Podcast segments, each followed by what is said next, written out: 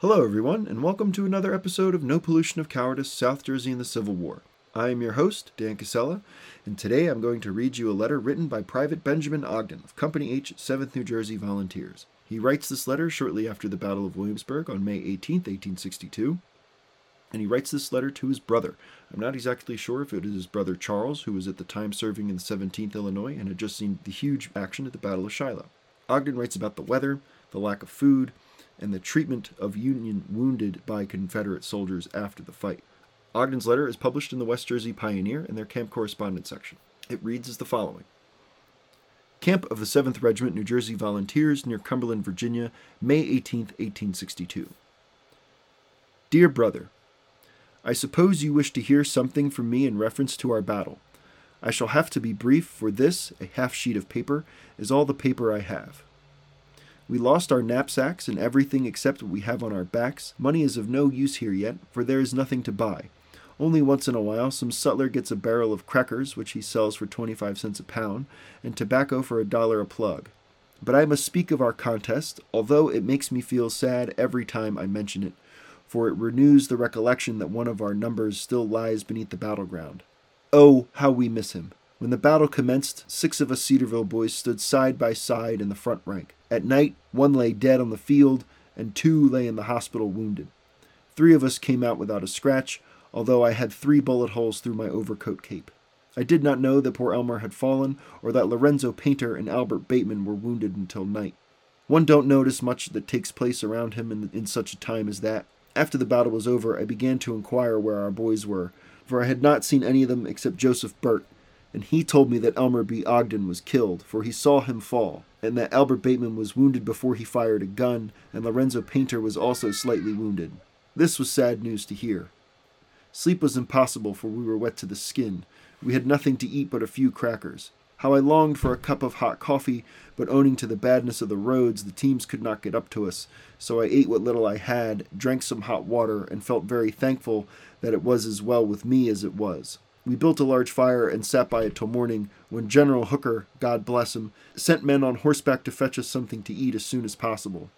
About ten o'clock they came with bags of crackers and salt beef slung across horses' backs, and also some coffee. You can't begin to know the joy of us half starved soldiers, for I don't suppose you ever had the trial, and God grant you never may. I was so glad to get a piece of raw salt beef that I sat down and cried for joy. Perhaps you may think it was foolish, but even our major shed tears to see the men tear into raw beef with a good relish. After eating all we wanted, I went to the field where we had spent the previous day. There I saw sad sights I shall never forget. Many of the wounded were still laying on the field, uttering cries that would sterile the stoutest heart. The captain said we would bury Elmer where he fell. Sergeant Stiles and myself dug the grave and buried him. This was hard to do, the rebels had taken everything out of his pockets and even the rings off of his fingers. The only thing they left was a pair of gloves which I sent to his mother. General Hooker says we were whipped three times but did not know it.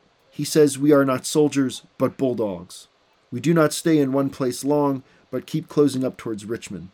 The report is the rebels have made a stand on towards Richmond, and if it is my duty to be in another contest, I am ready, but I have no wish to see any more battles. I could tell you much more if I had paper, we expect to move on tomorrow morning. I still remain your brother, Benjamin F. Ogden. Benjamin Ogden will go on to, to see some pretty heavy fighting, you know, along the peninsula. The Second Manassas campaign. He's going to see battle on his birthday on August 27th at a place called Kettle Run. He will go on to be with the regiment at places like Chancellorsville, which will be their finest hour, uh, Gettysburg, the Wilderness, and he will muster out in 1864. When he returns to Cedarville, he will become a ship captain of a schooner named after his daughter, the Abigail Bateman. He becomes an oyster fisherman and, has, and is successful enough to send his oldest son to what is today Penn Medical School. Ogden's body rests at the Old Brick Church Cemetery in Cedarville, New Jersey. He will pass away in 1915 at the age of 76, and emblazoned on his headstone will read Company H, 7th Regiment New Jersey Volunteers, 3rd Corps, 2nd Division. He fought the good fight and I believe that he did. Thank you so much for listening to this episode. Honestly, that account is one of my favorites. The the not soldiers but bulldogs line I think is just really really cool.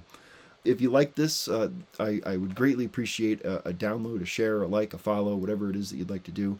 Uh, you can find me over on Facebook at No Pollution of Cowardice, South Jersey in the Civil War. Um, yeah, again, I just hope you enjoyed this episode. I hope you're enjoying what you're listening to. Always appreciated.